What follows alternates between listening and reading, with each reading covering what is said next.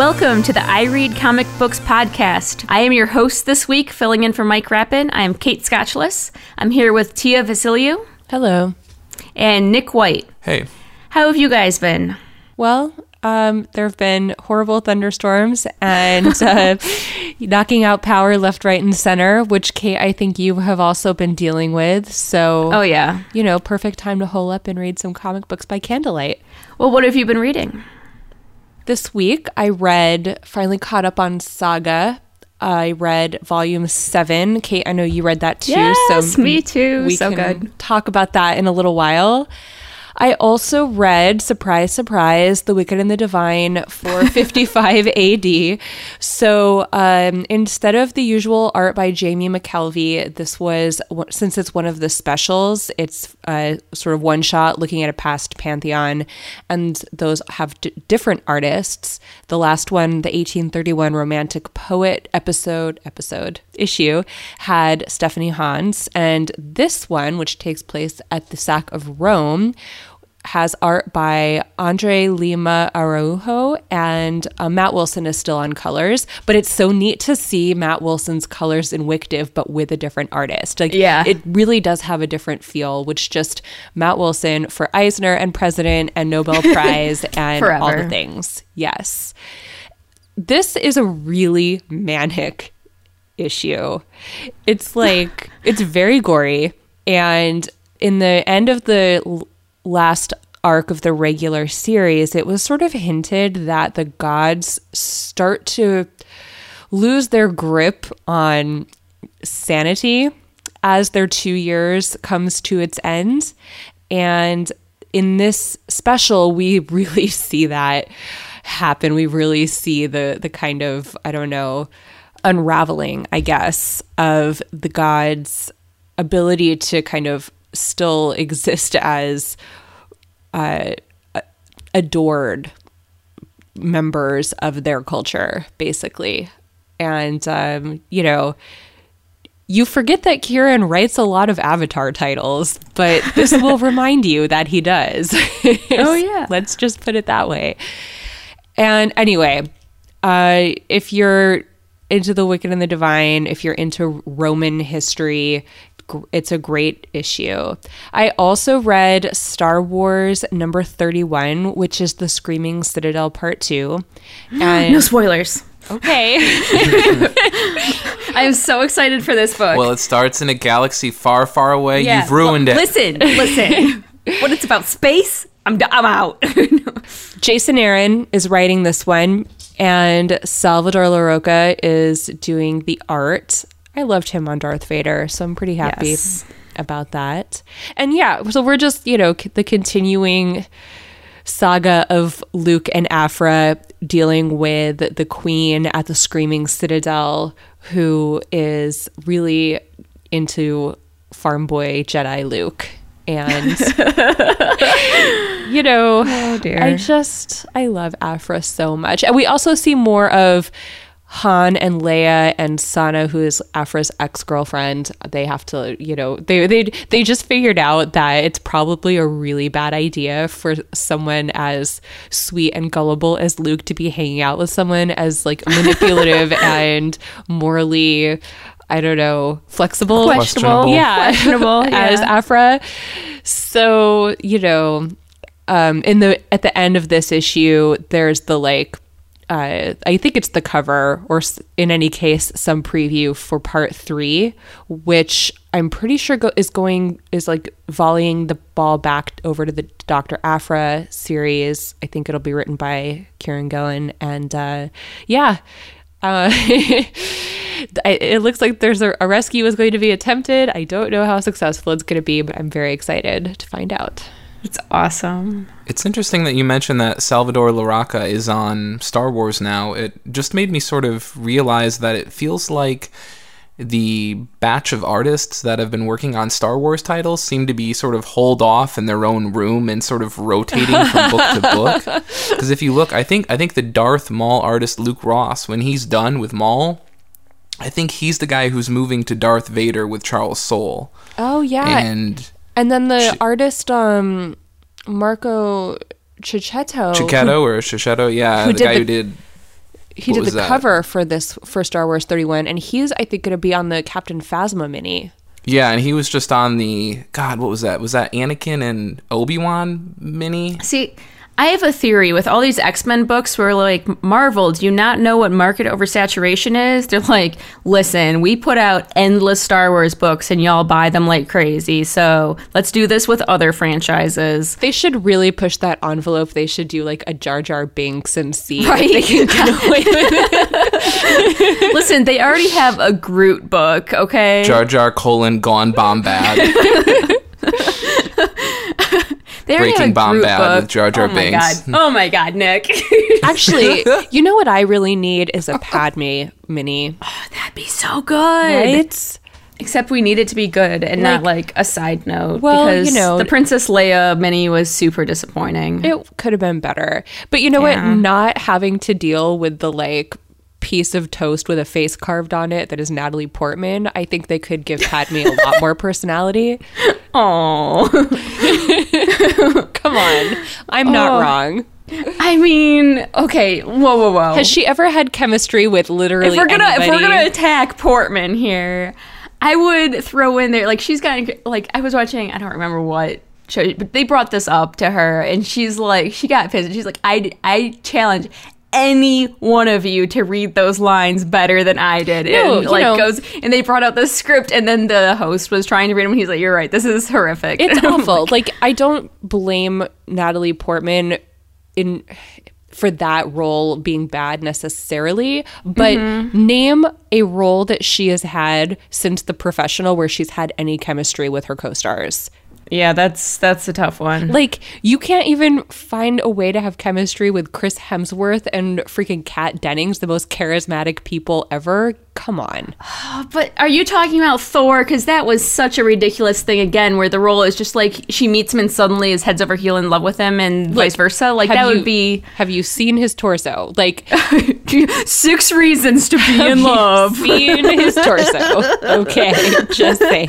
I read comic books. We're, uh, we're making A-list friends left and right here. Uh, All I'm saying is that I think that one of the one of the most egregious sins of the prequels was that I still have no fucking clue why Amidala would have feelings for um what's his face if Anakin. Anakin Little baby Anakin. yeah when when Ewan McGregor is standing right there He has a rat tail. He's out of the picture. That makes you invisible. They both do. They both. Yeah. So, Oh, like, that's true. Give us Never a mind. mini. Give us a mini, and exp- and and f- give us a reason. That's all I'm saying. Okay. Call me, Marvel. Fair enough. George. Fair enough. We can Yeah. talk. Okay. no, he's out of the picture.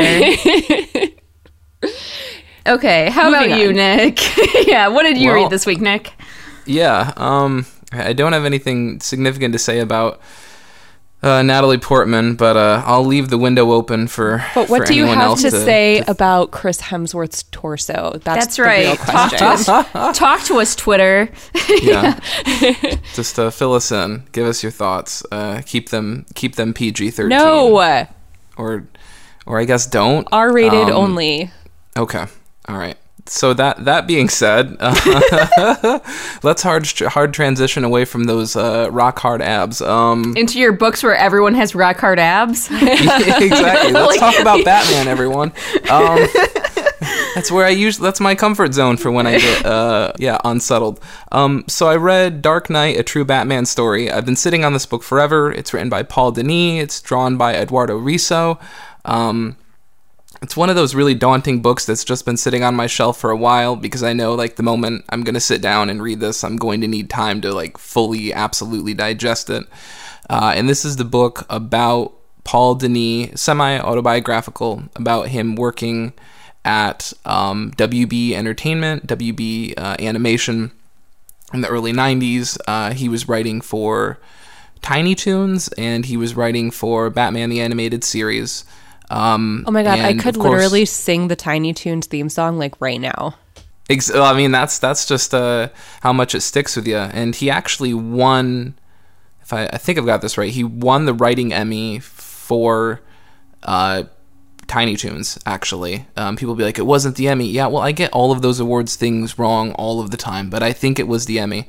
Um, but the book largely has to do with the fact that uh, one day he was, I believe he was coming back from a date, and he was walking walking home, and uh, he was assaulted and like brutally beaten up, like was in the hospital for a while, and sort of um, had to come to terms with the fact that a lot of the material and content he was creating. Um, he was actually like a really big Joker fan and was writing. He was pretty much the guy who was handed all of the Joker episodes and everything. He was having to deal with the fact that now, sort of his own material was making him like very uncomfortable, um, and sort of uh, figuring out how to deal with that, and and sort of using Batman as a tool to sort of this persona that you know shows up in panels and basically tells him you know you've got to you know i guess get back up on your feet and then you know Dini is like well i need to get a gun and batman's like no that's not what you need to do are you stupid and then you go into this really interesting story where you find out about Dini having this kind of traumatic childhood involving going hunting with his brother and No Uh, anyway. spoilers. yeah, minor spoilers. It's not as traumatic as it sounds, but it's definitely God. I'm all over the place because there's a lot in this book. And on that note, I should say that Eduardo Risso's conventional art style of being very ink heavy, um, good God, like this book has about six or seven different visual looks, and you would not actually think they're all him, but they're him, and it's crazy. Um, his range in this book, if you if you only read this book for his range, it's amazing. But otherwise, read it because it is a super um, heartfelt, revealing story um, that has a lot to do with sort of um, finding yourself and sort of defining what contentment and success are um, as a bigger picture. So I read that, and we've talked in the past about how there are some books that really can only be done as OGNs. This book can really only be done as an OGN. Anything else just wouldn't do justice. Um, I read The Massive 25 through 30. This is the final arc of The Massive uh, by Brian Wood and art by Garry Brown. Uh, the last arc is completely drawn by Garry Brown. Uh, it's called Ragnarok. And I don't want to say too much about this book because I really, really want people to read this. And all I can say is that there's a real tonal shift in the last two to three arcs of this book, and it shifts a bit away from a very well researched, well well grounded, um, real world apocalyptic scenario and turns 90 degrees, I guess you could say. I wouldn't say 180, but it, it pivots a bit and it kind of comes with mixed results towards the end of this book. And that being said, I, I still think it's a fantastic series. I think overall it's um, for a post apocalyptic tale in this day to stand out as a fantastic one and a great one amongst the just sheer plethora that's out there. I think that's a real testament to this book. And I would really en- encourage anybody who has an interest in sort of um, I guess everything from post-apocalyptic narratives to survival tales to, um, I guess, gr- the application of grounded, semi-grounded science um, and and futurism. I, I, think that there's a lot here to be appreciated. Um, I would definitely encourage that. Uh, I read Batman 17 through 20. This, of course, is the end of the King, uh, Tom King, David Finch run with Bane. I'm not really certain why everyone said the last issue kind of, I don't know, put a bow on things. I don't know. Uh, I know, Kate, I thought you were semi content with this issue. I know Paul Which was as well. The final issue of the. Um, Bane arc. Oh Exactly. yeah, how it ties it all back to freaking issue one Okay, okay. with Gotham yeah. Girl stuff. Yeah. Okay, yeah, yeah, yeah. No, I I guess I sort of saw it as more of just the big overarching plot of Batman, which is sort of this weird juxtaposition of like one, I kind of have this uncomfortable conscious slash subconscious death wish. Um alongside this whole idea that you know I'm mortal and confronting mortality and in that regard sort of having to always try to set up a legacy which is sort of a big Batman plot thingy, but um, I mean, I'll at least agree that it was better than the rest. Um, really excited to read the button. I now have all the issues of that, so check in with me in maybe like a month. and maybe I'll have that done. Also, I just want you to uh, start a blog that and title it uh, "Big Batman Plot Thingy." Yeah, That's your that's your website right there. You're welcome. I expect Maybe a cut. open. I'll have to look it up. that being said, people who like pretty covers, holy cow, the I last know, right? one for the button, the last one, which I think is Flash 22. Oh my god. That cover is gorgeous. Wait, are you talking about the hologram ty- covers? Because that's what I'm the last about. one of the lenticular covers? Yeah. The last one, so the cool. Mm-hmm. sort of like a 60s flash look. Oh, so good. So good. I, I, I guess I'll quick say uh, the Divinity 3 tie in Escape from Gulag 396 with Archer and Armstrong. Really surprising, really good. Biggest pleasant surprise of the whole Divinity 3 thing. Very heartfelt, heartfelt, very earnest uh, narrative. And um, Eliot Rahal, who wrote the Paybacks, co-wrote the Paybacks, Mike's favorite book, basically, um, did an amazing job, and he needs to be put on Archer and Armstrong in the future. Uh, and finally, TMNT. I read volumes one and two. I heard about this book for a while. Um, I, I wasn't ever like you know baptized in the holy font that was you know the Teenage Mutant Ninja Turtles. You know, growing up and whatnot, but I always have fond memories of. We want to talk about subversiveness later. Uh, uh, my sister and I would always wake up early because we were not allowed to watch this show. We would wake up real early, and we're talking like five. Okay, I don't know what I was thinking, and You we would go down turtles. into the basement. Yeah, we were thinking turtles. We had turtles on the brain, and Who didn't? um, it was the '90s. uh, we were like, oh man, we need a snack, and like the like the biggest junk food item in our house at the time was probably like carob chips. Like they weren't even chocolate chips; they were carob chips. Okay, like that's how bad it was at our house. And so we would like just grab a handful out of like the freezer, and we're like, yeah, this is awesome. And we would go down and watch the turtles, and uh, That's bleak, Nick. It is bleak, right? when we when we had really exciting um, sugar cereal, it was Kix. Oh, same. Oh yeah, we were not no, allowed no, no. to have like sugar for us, it was Chex. Like we would not Mm-hmm. even veer into the slightly like sugared Mm-hmm. cereal. We would not like that. Compromise was not even made. But Mm-hmm. um, Going to a friend's house where they had Kool Aid and and Oh like my Lucky gosh, Charms yes. and Kool Aid, stuff. and they had Oh like my God. Flintstone vitamins Amazing. instead of those weird nondescript chalky ones. I mean, I could go down the list. I mean, what I'm saying is, I'm not saying like CPS should have showed up at my house, but like. oh, Nick. I might have called them. I'm I'm I'm I'm just kidding. Like my parents were like way ahead of the curve in terms of like environmental and you know we were They're from both elementary Michigan. They were Michigan they? hippies. They were about as hippie as Michigan gets. Yeah. So Crunchy. I think we call them Crunchy. yeah, yeah, yeah, yeah. But uh, in terms of the book, really, really good, really interesting. Um, goes back to like Kevin Eastman's roots of being like a much more sort of like scrabbly, scribbly, darker kind of toned comic, just visually, not in terms of like tonally. But very different than what you would expect. Like for starters, there's like three turtles at the beginning for like the whole beginning, and there's this whole notion that like the turtles and Master Splinter are actually like reincarnated souls from feudal Japan. I'm not making this up. Oh, Yeah. It's Okay. weird. Read it. End of uh, story. Yeah. I mean, this seems like something that if it the tur- if the library had it, and I had like everything else on my to read list had already got knocked off that day, it could be interesting. Otherwise, I don't know if I'd want to tarnish my fond childhood memories.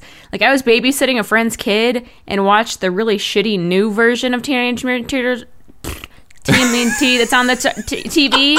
Just call it TMNT. Yeah, on TV. Yeah, that's easy to say, right? Um, but anyway, no, it's like the world's cheapest CGI and it's like one, anim- yeah. yeah. Oh my gosh, it's awful and it's so dumb. I'm like, no, kid, we're going. I opened YouTube and I'm like, you're welcome. you know, put on. What the is this? This good looks like one. garbage.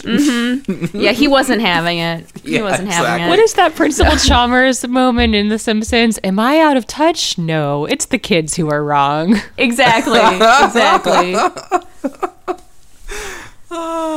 That's that's, my great. life at this point. I've I've hit that ripe old age of thirty where everything that teenagers are doing, I'm just like, oh, I don't I don't know what that means, and I don't want to know.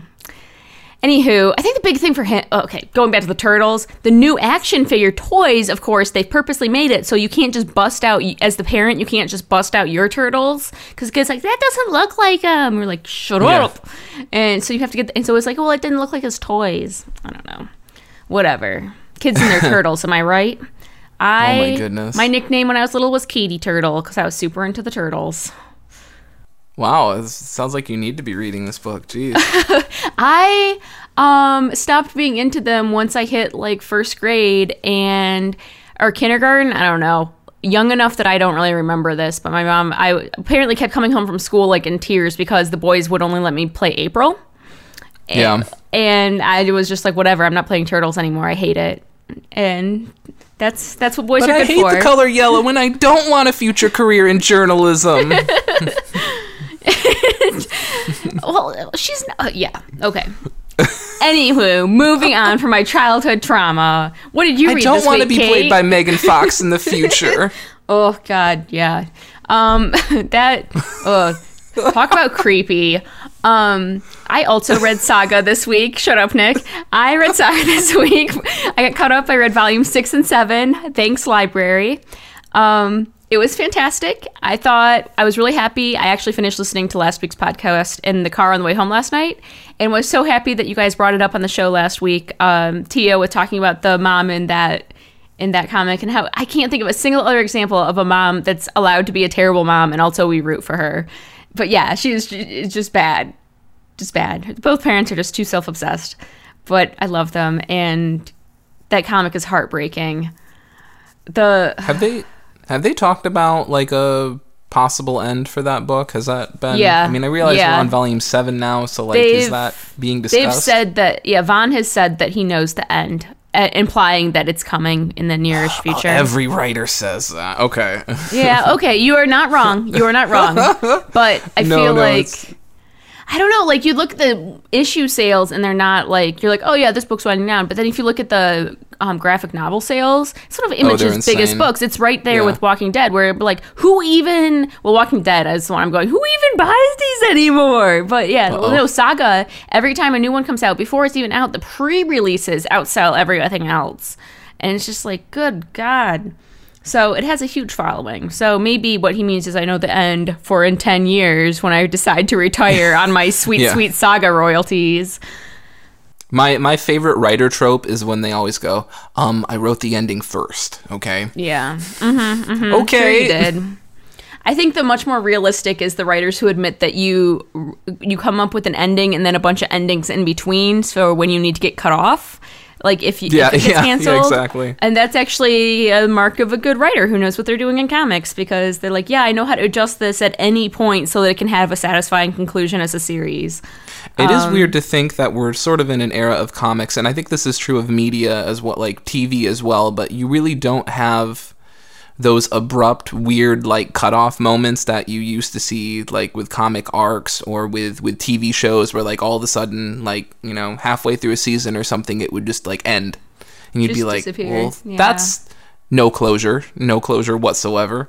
Um, I mean, there's still Seems like- shows that end on cliffhangers and then don't come back because they don't make it off the chopping block or something happens like that. sure, But yeah, yeah, yeah, yeah, yeah. I mean, like you can definitely tell when something's hastily thrown together as an ending when something gets cut off and like, well, in two issues we're going to try and close up all the loose ends. yeah, and yeah, exactly. you're We have One welcome. episode. Let's do this. Yeah, yeah.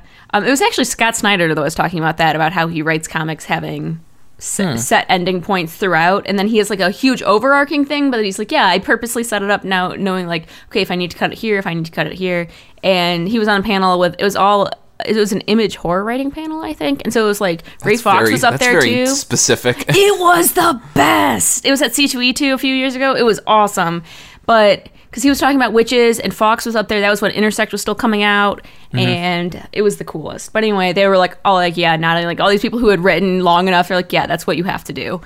Um, what did you, so you didn't really go into what you thought about Saga Seven, uh, Volume 7, Tia. What, how did you think it, it tied to everything else and related to the rest of Saga? I really liked it. I thought that, you know, it just it continues to be I think one of the more nuanced books about war and family, Yes. you know. Um and race. and race. I love just how there's never any there's never any exposition. It's just like, hey, here's a meerkat family. Here's Yep. a, another Yep. freelancer. They have two Figure heads. You know, yeah. It just it it just um assumes that the reader is going to figure it out and i i like that i think that readers will rise to that level of like just just just go with it you know and Yeah. and and huge credit goes to Fiona Staples for making Oh, it. her art is yeah. so perfect. It's just uh, she makes the world accessible enough that they can have those kinds of crazy things happen without any real, you know, lead for the for the reader. They just kind of can go themselves. And I love that it's a series that can truly, is a story that can truly only be done by comics. It'd be way too expensive to do as a TV show, although we do know budgets are expanding, but still, it would be completely insane. You would have to scale it back a lot. And then to do it as a movie would be too abrupt, even like a movie series.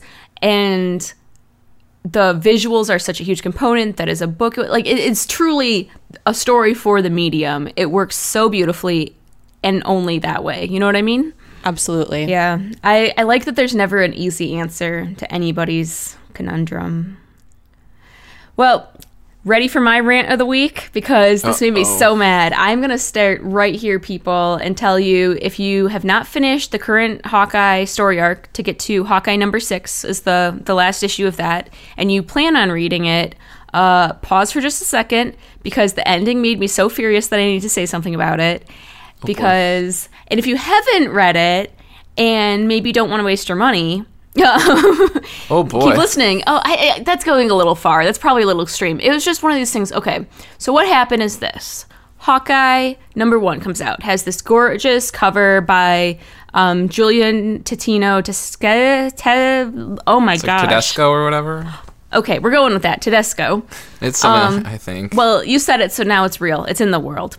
Um, and I pick up issue one because that's awesome. And I get get it home, and it's the interior art is nowhere near as great as that. It's Michael Walsh. It's not bad. I mean, they're still doing this thing where they try and imitate Aja's art for all Hawkeye books, and you're just like, really? Because at this point, it's just uh, the poor man's version um, Oof. with Jordie Bellaire on colors, so colors are good. She's always good, and Kelly Thompson writing.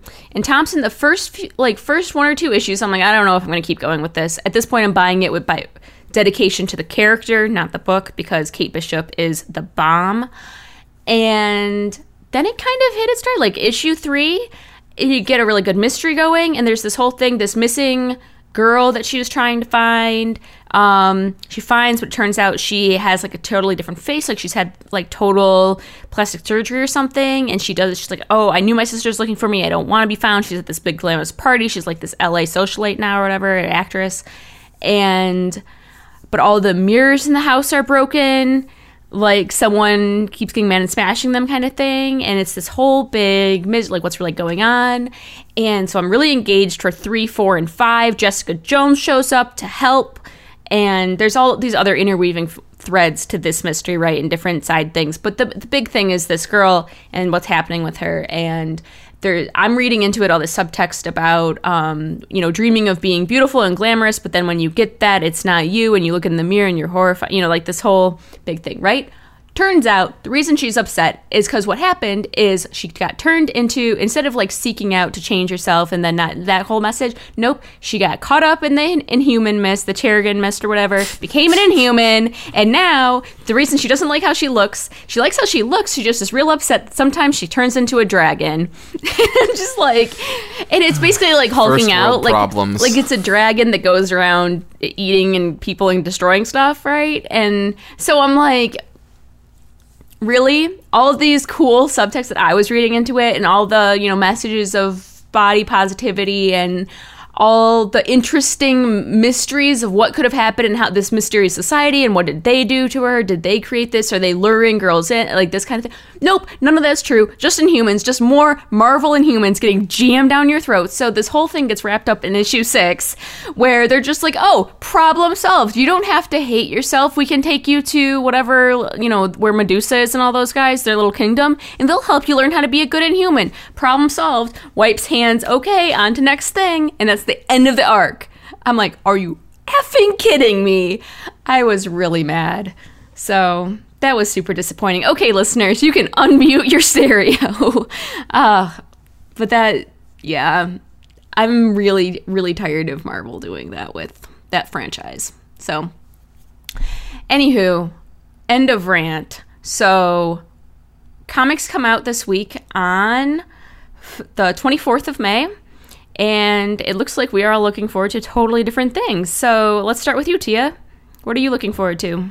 I'm really looking forward to the Mayday trade paperback. This is the mini from Image by Alex de Campi with art by Tony Parker and Blond. And it's like, you know, 1970s Cold War, KGB spy stuff. And it's very sexy, it's very trippy. Alex de Campi is amazing. I've been trade waiting it, which I feel a little bit guilty about, but I really just can't wait to binge read it. It's okay to trade wait stuff. If you're buying it in trade, I don't think that's a problem. Well, you know, the way that sales figures are the way the temperature is taken to see what's doing well and what's selling well, it's still pretty like pretty much single issue direct market nonsense. So trade waiting, I I think I feel guilty about doing that with uh, creator owned books because it, I I do think it hurts them. It just makes me so mad that publishers aren't getting with like when you see them cancel before even the far, first trades come out, like with. Um, who- what did it? Mockingbird wasn't doing great in singles, and I'm like, Yeah. because their core audience Yeah. mainly reads trades. Like anytime something gears more female, it's gonna do better in trades, and it's just, yeah, I don't know. Look at Saga, perfect example. You can make all the money off trades and merch. Well, that sounds cool. Is It that is cool. when you say sexy? Do you mean rated M for mature? Yes. Okay. It is Alex de Campi. okay. But she does it so well. Didn't she do the Grindhouse runs? know for Dark Horse? is. Yes, she did. In fact, I was talking to her about that very briefly at Emerald City Comic Con a few years ago, and she was like, I'm so annoyed that people don't think that women like this genre. Like, women like it. We just don't w- like being. it- the Objectified? yeah so she's like you know so she basically was like i would i'm going to show you what good grindhouse can be that everyone can like It turns out females can like sex too, just not being sex objects. it's crazy how that works Revolutionary. Well, bring us back to Jesus, Nick. It looks like you're looking forward to a Christian comic named Rapture. nice one. That was good. That was a touche. Um, no, I'm, I'm I'm afraid that this doesn't seem to have that much of a, uh, at least traditionally, uh, conventionally religious message. But um, yeah, this is a new uh, mini series slash as dar- as uh, Valiant Valiant likes to call them a standalone event, where it's literally just one book. There's no tie-ins. There's it's an nothing event. else. It's like an issue. Oh, this is the Yeah. this is I know what you're talking about. It's like Ninjak and Shadow Guy. Shadow Man. Yes. Shadow, Shadow yeah, Dude. Shadow guy. yeah. Yeah. shadow person um Listen, Yeah, we are so- all shadow people. all i can think of is the uh from community the uh, greendale human persons or whatever now. The Greendale human beings. beings yes. They're the best. e pluribus anus yes, exactly. if you don't watch uh, community just go watch it because i would Don't hate for those jokes to go unexplained um so basically, yeah, we have a standalone event. It's four uh, four issues. Matt Kindt is writing.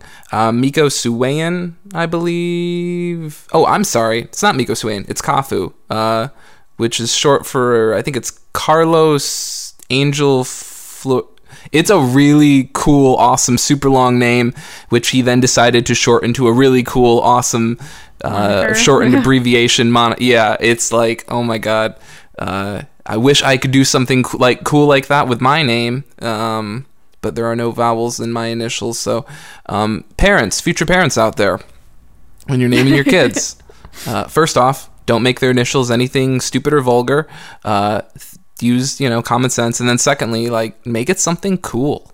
Um, yep. Anyway, uh, Nick White's Okay, parenting so- advice aside, uh, Yeah, so yeah, this is basically coming back from Valiant that, attempting to do that- how does- fantasy. How is this different than a one shot? Um, well, it's it is a series because it is four books, so it's. Oh, I thought you said it was just one. This is issue one. Sorry, that's that's what I was. Yeah. Oh, so this is oh, issue I one thought you meant that it was only one book. Okay.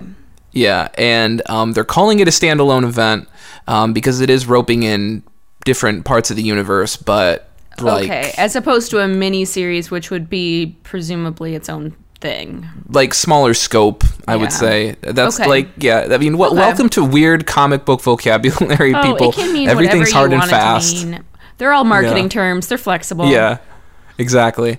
Yeah, we haven't really seen that much Shadow Man for a while. Uh, he was one of he was a very early uh, introduction in terms of Valiant's rebooting back in 12, but we haven't seen him for a while, and that's mainly because he's been trapped in the God, what is it called? The Shadow Land, the Shadow Verse.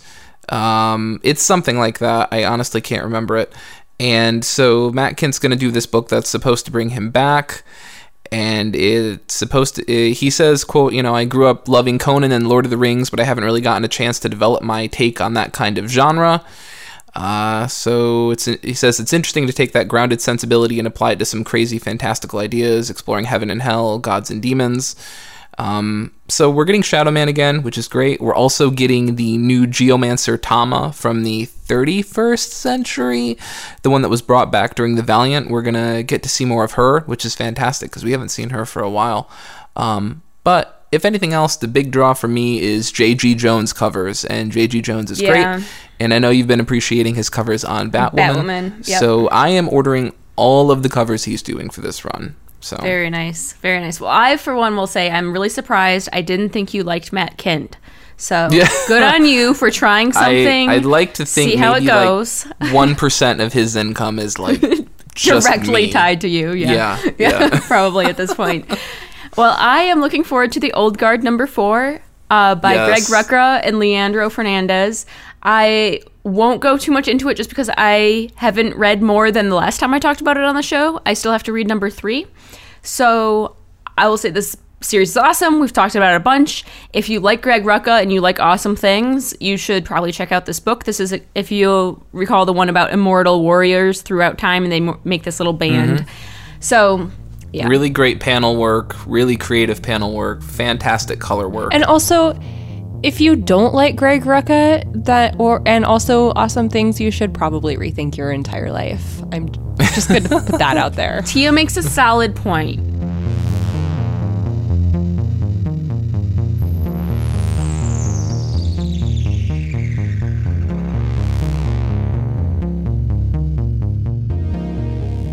Did you know that May is Lupus Awareness Month? Lupus is often confused with HIV and cancer, but it is not like or related to either of them. Lupus is not like HIV. In HIV, the immune system is underactive. In lupus, the immune system is overactive. Lupus also is not contagious. You cannot catch lupus. Lupus is not like cancer. Cancer is abnormal tissue that grows rapidly and spreads in the body. Lupus is an overactive immune system attacking healthy tissue. Both cancer and lupus treatment can include chemotherapy, but they are very different diseases. To find out more about lupus and how you can help, please visit the Lupus Foundation of America online at lupus.org.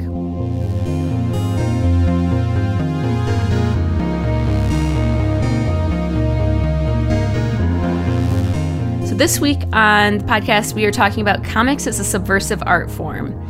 And so, first, to unpack that a little, we don't mean subversive in the weird, gimmicky marketing sense that it's come to mean in pop culture. Uh, subversive uh, came about as part of academia uh, lexicon in the what 80s with po- postmodernism and became more and more prevalent. It was one of those things that then leaked into mainstream stuff and started getting overused by like advertisers and public relations and all that junk. So now every music art well not every but you know what i mean. Artist it's become overused. So we're kind of dialing that back and talking about the more traditional sense of what it's um, meant with subversive meaning against existing power structures.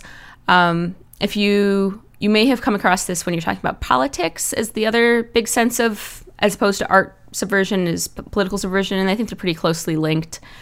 Um, where where did you guys want to start with this what I think Tia, you have the most academic background in art. Do you want to jump in with wh- where you're coming from with this? Sure.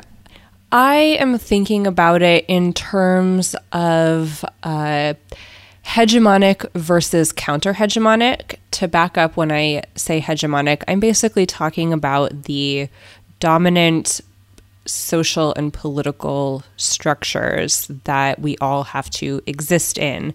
And so things either serve or reinforce those ideas or they are counter to them, right? So hegemonic, counter hegemonic. And there is something that happens with subversive material, and you touched on this in your introduction some academics call this reification, where there's this sort of uh, a way that the hegemony absorbs them, and then they lose their subversiveness. They lose their counter hegemony. Their they lose their power to resist the hegemony. So. Um, when we're talking about subversive things, I'm specifically trying to think about things that are both counter hegemonic and resist that that absorption. And so, Okay. what I think is uh, important also to keep in mind about this is it assumes there's a need for subversiveness, that there's an oppressive hegemonic structure against which art needs to declare itself.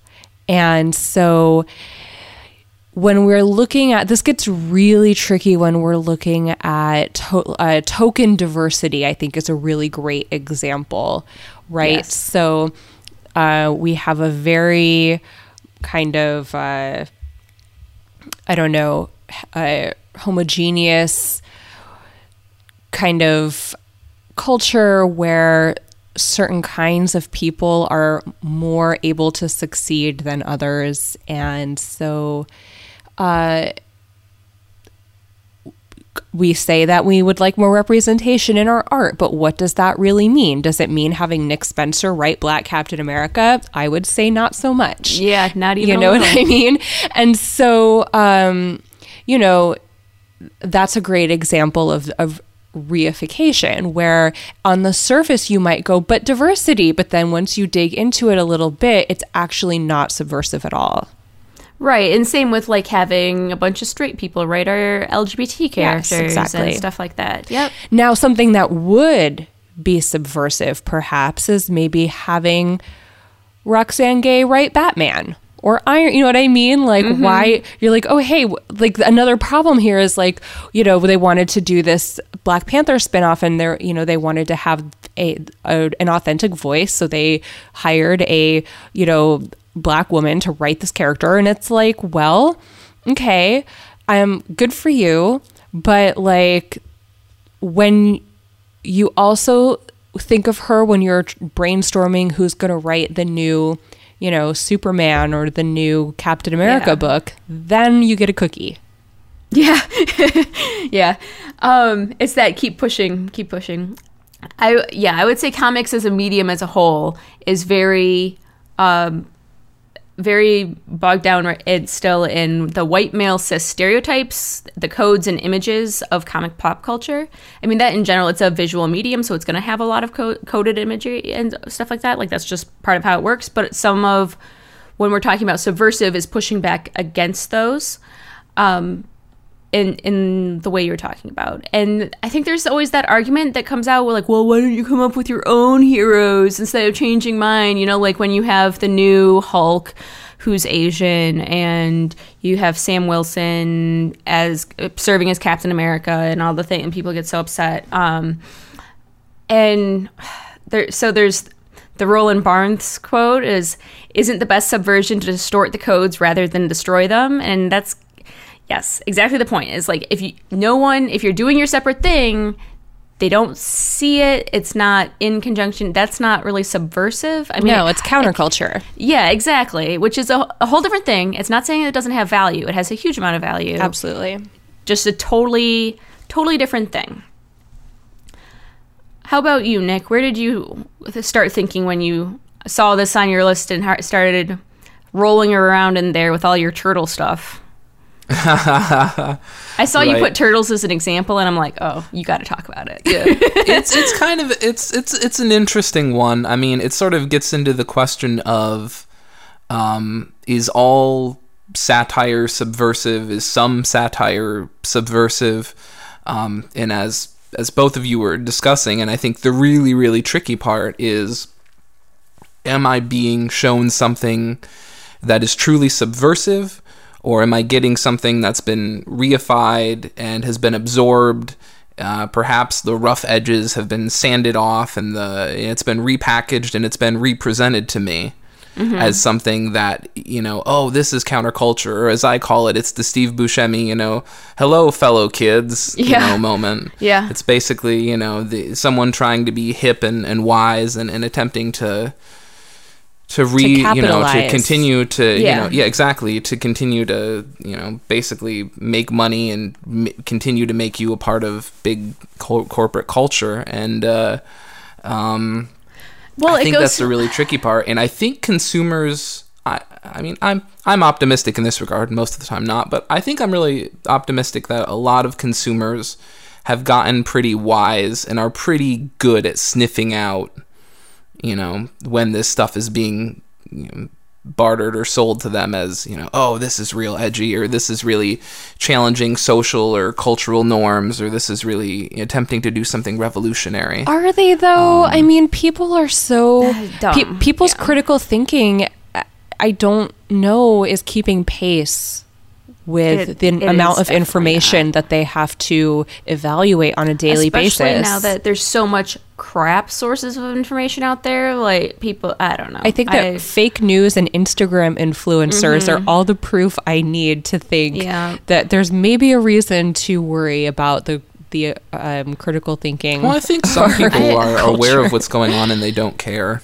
yeah. So Yeah. I th- going to your to your um satire piece, I like the perfect example of not all satire is subversive and often can be super reinforcing of the Mm-hmm. hegemony is um, again with Nick Spencer with his Sam Wilson comic Oh, God, where he's making awful. fun of um, what he calls social justice warriors, right? And he's like, "Well, you know, you you know, I can't be mine point out flaws." I'm like, "It's not subversive if the people you're mocking and shitting on are the disenfranchised."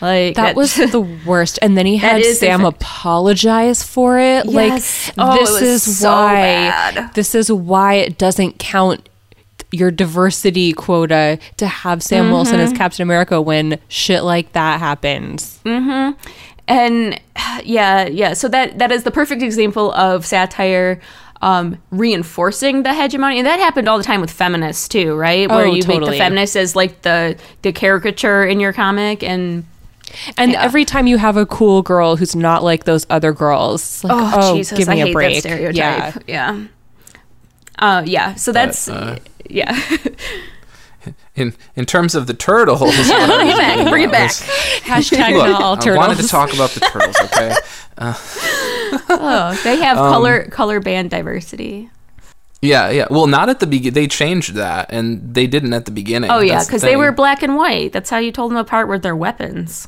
right, but they also all had red bandanas at the beginning. Well, yeah, like on the cover, but like the comic itself was black and white. That's why they all have different weapons. Or am I completely misremembering this? And that's why they like never put them down. I think in terms of the original run, I think you've got this. Yeah. Right. I'm a little bit f- blurry on that part, but the whole in, the, the part that I find kind of interesting is that the original run was basically meant to be sort of joking, kind of making fun of like all of Frank Miller's like really dark stuff that was kind of before it went way over the edge like Okay. in terms of like now but back in the 80s you had his like ronin and you had his daredevil run which like was some really really Yeah. dark like really unrelentingly bleak stuff which just later basically rolled into his his batman dark knight dark knight returns dark whatever it's called anyway. And so basically they just went ahead and they said, what if we more or less did like really like ninja gritty shit, but it's just turtles. Um, and I think what's interesting is not so much the whatever minimal amount of subversion and satire is there, but then the fact that it went from being this thing that was more about making fun of Frank Miller to basically turning into this global worldwide phenomenon that's now you know mass culture and mass media and um, sort of lost Yeah. that original that original Well, edge whatever how much of an edge it was so i think it's more valuable as sort of an example of how something Can you know, get loses that original context and it loses that original um, play fixed place in history relative to other things That's very true.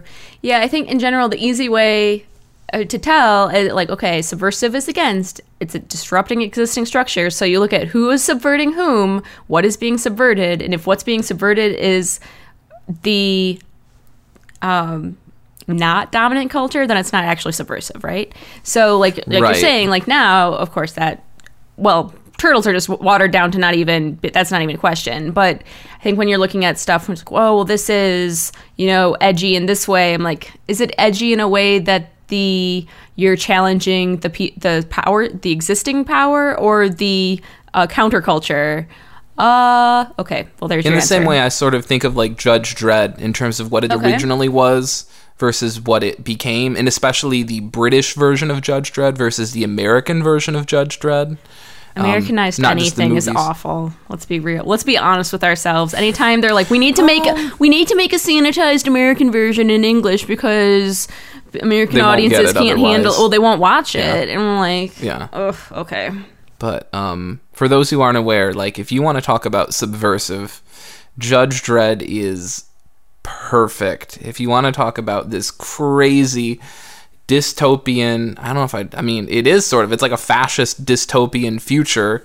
Um, where all of the streets are now named after like celebrities and and you know this Judge Dredd is this figure that everyone is supposed to root for. He's the protagonist of the book, right? But he's also as you know everyone knows, he's the judge, jury and executioner. And when you think about that, like what does that say for like a future legal system? What does that say about due process?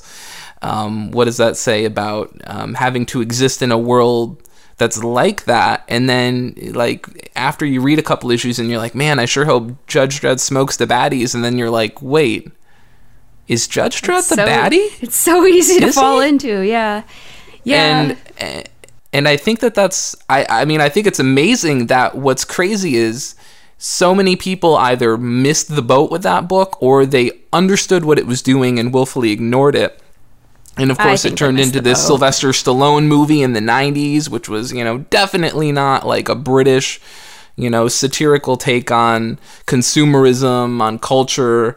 Um, it was obviously an action movie, and they were like, Judge Dredd as a visual character looks interesting.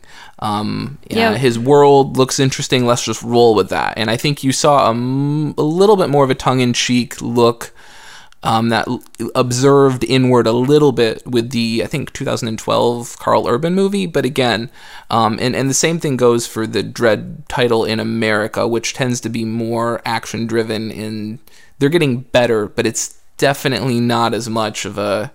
Isn't this kind of a weird, fantastical world we live in? And of course, we won't even get into the whole like Judge Dredd, and and I think they predicted the whole Trump thing years and years ago. But um, yeah. Well, like you're getting to the. It was. It was originally very much, which is a a very common way of um, doing subversion is by showing the logical conclusion of events and ideas, right? So you see this in literature a lot with sci-fi books like 1984 and The Handmaid's Tale, stuff like that, Yeah. where you're dramatizing a wrongness and often without offering a solution, you're just showing this is where we're heading, this is how this works, this is what this looks like. And I think that's what Judge Dredd at least started as, right? Yeah, and it also just shows the natural progression of what happens when a, a property, you know, changes hands in terms of manufacturers Oh, yeah. and in terms of who's making it. Because here you go with this title that's being made for 2000 AD, which is a, a big publisher in, in the UK, but it's small fries compared to, um, you know, IDW now. So, and in terms of what's that, you know, what that's done to the book. But um, no, I, I- think Dredd is a fantastic, great example because if you aren't actually thinking about it, you won't even realize that it's, you know, he's is he the hero or not. Anyway, that's a good example.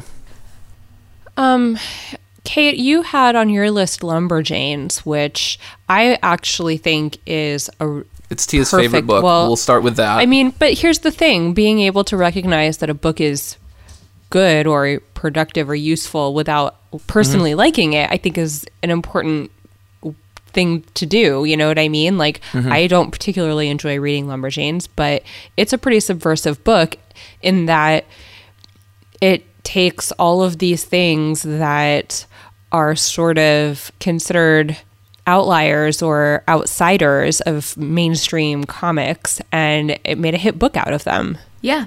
It's a kid's book that's inclusive of lesbian relationships, and it has scouting minus the God thing, and it has little girls not minding getting like being actual real little girls instead Yeah. of these weird feminist idea or sorry, anti-feminist idea of them where it's like, oh well, they they just want to you know bake cookies and you know pick apple. Like nope, these they're normal kids. You know they run around and do their thing. Um, and you'd think that can't be that subversive, right? Like our society's at a point where that's not that abnormal. Um, actually, the Comic Book Legal Defense Fund has an entire helpful page dedicated to this book because it's challenged so often, because mainly for the LGBT content. Yeah. In general, that's why the, the big hotspot for books getting challenged at this point. Um, and that's just horrifying that they and it's I mean like it's a kid's book. They hold hands, you know. It's Well, I like- think that's why it's considered subversive because Yeah. you know the dominant narratives of LGBT uh, relationships in our culture is that they're adult, is that they're Right, somehow. I mean, we still have this core to that idea that they're inherently hypersexual, which is just Right. nonsense. Yep.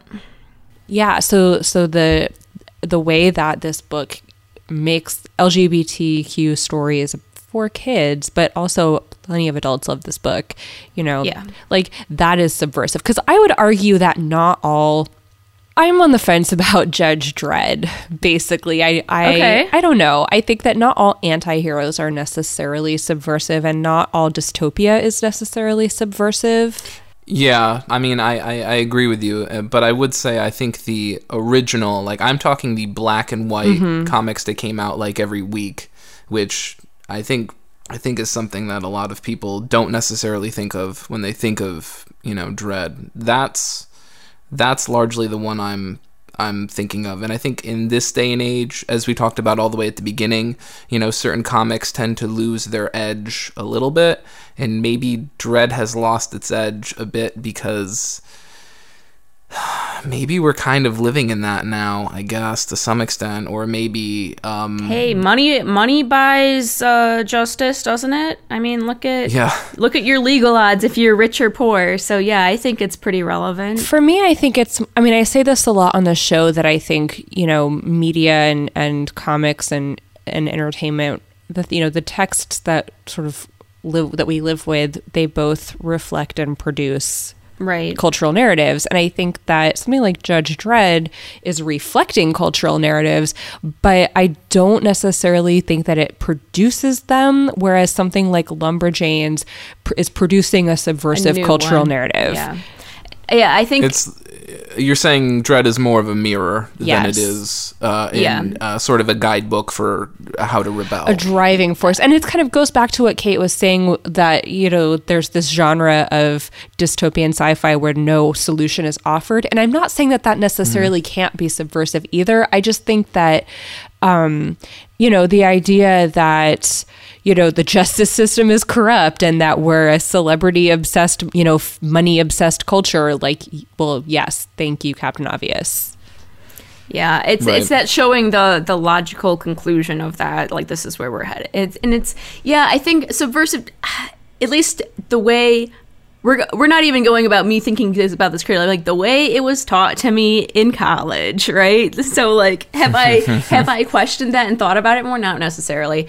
Um, but the yeah, the subversive. At least the way I was taught was like it has to be intentionally trying to destabilize or overturn existing power structures not necessarily with a solution in mind and often with but when you're talking postmodern literature it's it doesn't have a solution right uh, And often it has real dreary endings And so far, we've only been talking about story, and I think there there's also an interesting conversation to have about form. Like you know, the Ray the Ray Fawkes fan club over here. I, Oh, for sure. I think could make a pretty strong argument that what Ray Fawkes did with Intersect was intensely subversive in terms of form. And he has another book. Oh God, is it Oni? I think it's called The People Inside. i have no idea Um, i haven't heard yeah, of that this is In any case, Yeah. I think that Ray Fawkes does really subversive things with form.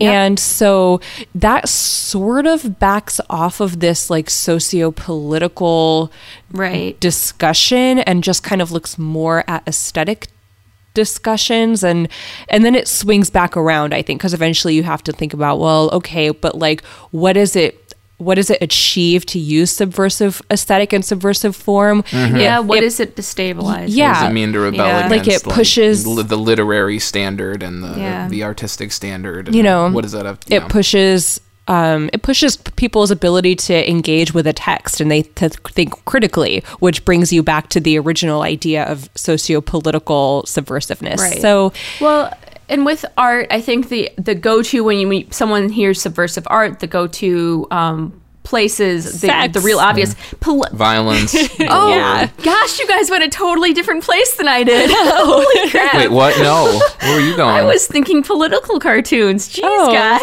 Oh, like political satire cartoons. Well, but I With- mean, I think that sex and violence and money are probably at the heart of most politics anyway. Well, yes, but I mean, like using the art itself, and so like that exaggerated caricatures, and using um, the art to show maybe the interior as exterior, the way we do with political cartoons. Like right now, all the Trump drawn as a toddler, um, that kind of thing. But that those, I don't think are what we're getting at with comic books because those are a standalone thing commenting on a specific event or person or thing, right? And I think you get that sometimes in comics, but not often. Like there's the there was a book called Tales from the Old Testament that came out in what the 80s. I don't know. I I ended up with it because Humble Bundle did a Neil Gaiman bundle, and it was part of that because he had some stories in that. And there's some of it is purposely super obscene and offensive um, to Christians, right? And very mocking and all that stuff. But there's one story that he and Dave McKean did in it, and they did this when they were like in their early 20s. They're young guys, and literally just took a Bible story, wrote a script from it using the words in the Bible, and drew it. But it's one of those stories that we don't ever talk about or use as example. You know, one of those things that like when you're cherry picking what is a good example from the Bible, you just leave under the rug. And so people were horrified and super offended, right, to the point where there was death threats and so on and so forth.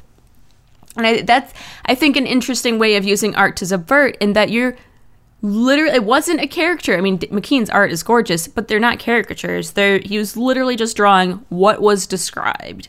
But it's one of these things you're not supposed to look at. This isn't the story of the pastor with his flock from the Bible that we see illustrated constantly. These are this is a different story that we don't talk about constantly. yeah, So- it goes against the dominant interpretation. Exactly.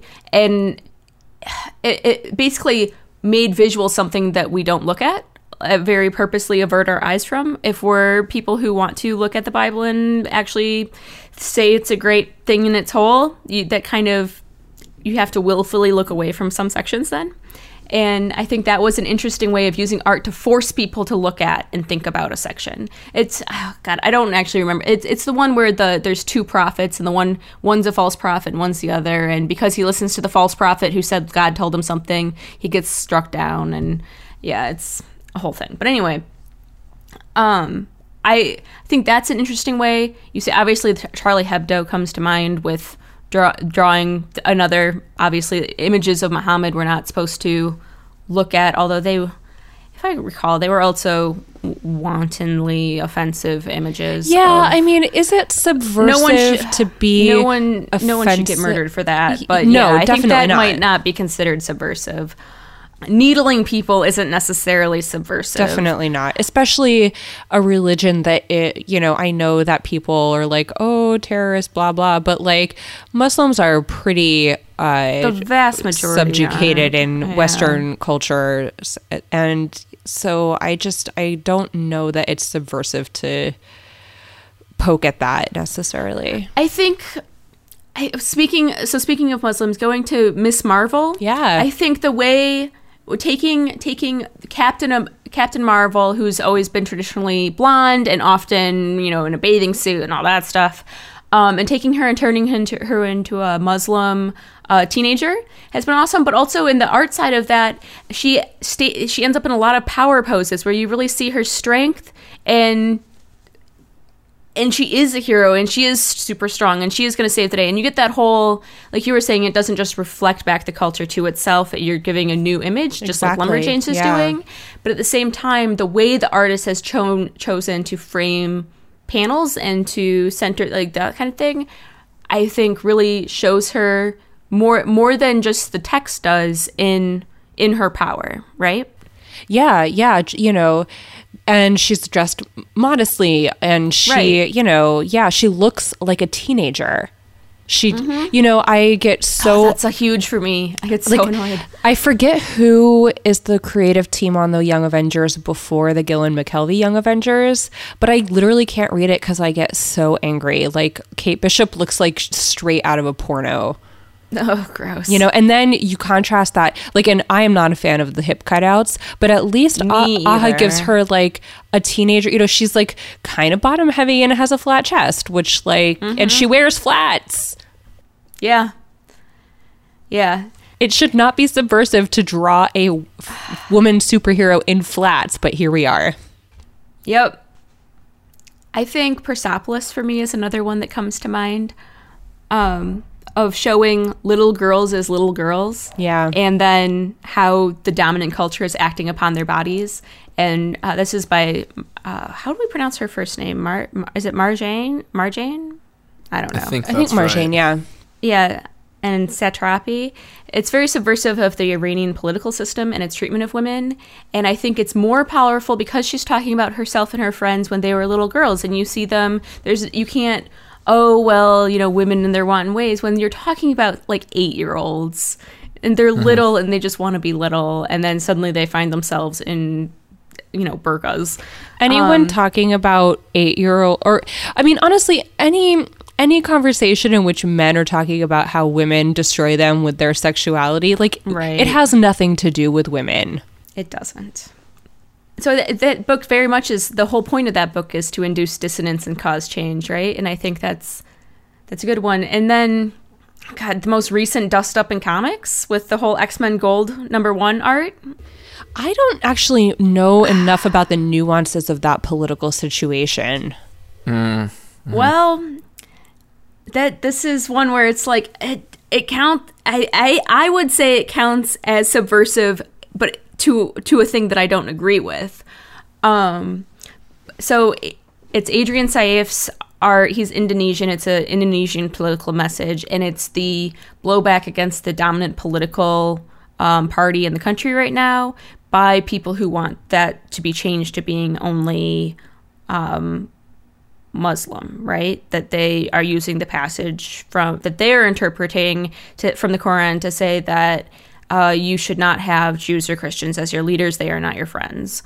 Um, which you can that it's one of those things where like yeah, and other people interpret it way differently. So but there's been big protests and all that stuff in Indonesia against this, trying to get the ruling. So yes, it is. It is subversive against the ruling the ruling class right in um, Indonesia. Also in the U.S., I'd still consider that like okay, Christianity is still the dominant one here. So I, I don't know. I also definitely don't agree with his message, but I would say that it's subversive art. He definitely subverted what Marvel wanted him to do.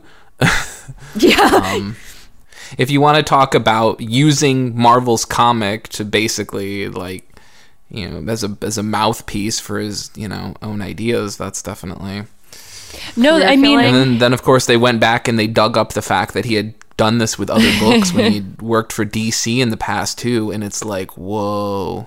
People are still going through his stuff trying to find more. It's kind of crazy. harnessing the big two to get your political message out there in a sneaky, secret way is pretty interesting. and what he is yeah what he is getting at is sort of my one of my bigger points which is like i think there are certain ideas i think there are certain uh, cultural um, thoughts out there that if you go ahead and you put them in an image book it's one thing and if you go ahead and try to get them into a big two book that's a completely different thing in terms of subversiveness because I mean, obviously, at Image, you can more or less go ahead and get away with anything and do anything, and your audience is.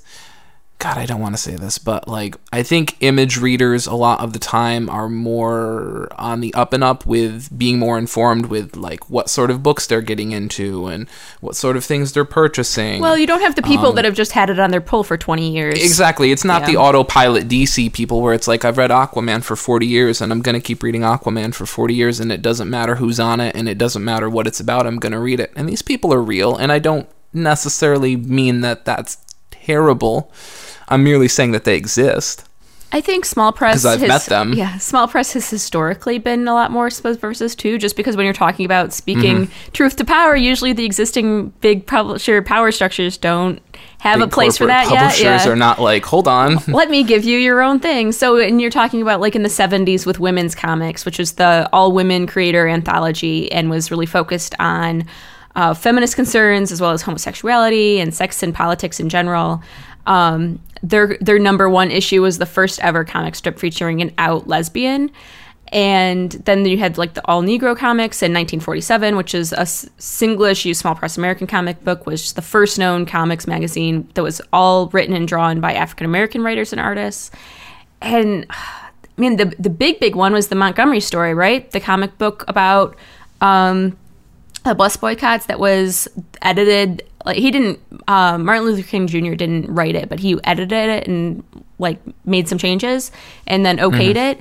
But the big thing was that the back was a, um, a section called "How the Montgomery Method Works," and ha- which was the blueprint for a passive resistance. And that talk about you know, subversive uh, text that then elicits change. That was huge Yeah, definitely. Definitely. Because it was a cheap pamphlet. You know, like you basically go out there and got in the hands of lots and lots and lots of people.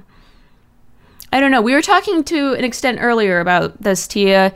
Um, with does does it matter if the, does the eye of the beholder matter for sub, if, it to be subversive or not? If you're just telling something to the people who already agree with you, this is, is, a really subversive? it's a really big question and i think that it just points to like a fundamental difference of philosophy when when thinking about you know uh, theory and the best way to, to look at texts and, and contextualize them. I personally don't see a lot of benefit in the eye of the beholder or the or looking at things on an individual level that just doesn't do anything f- in terms of um, like when you weigh that against more macro structures of power it's like you know uh, the example i always use is you know um, if your quote unquote empowerment looks like or acts like the tools that are used to systematically oppress your class, then like good for you, I guess. But That's not. it's not, you know, it's not really going to do anything to further the solution to the to the problem that makes you have to seek out that empowerment in the first place.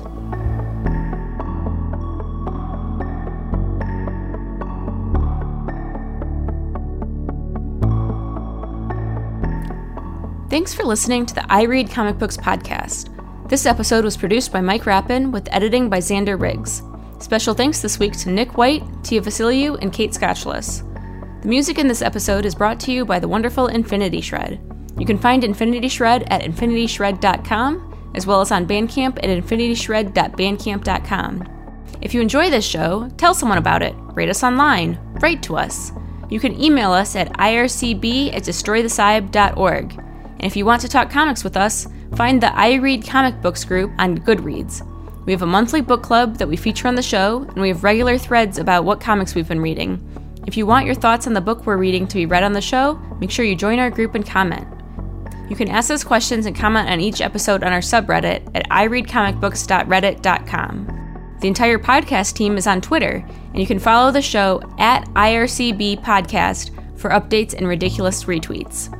But a great way to experience the podcast, including our back issue bin of episodes and our weekly pull list posting, is to visit us on our website at ircb.us. Until next time, from all of us here at the podcast, thank you for listening. We did it without you, Mike. We made it.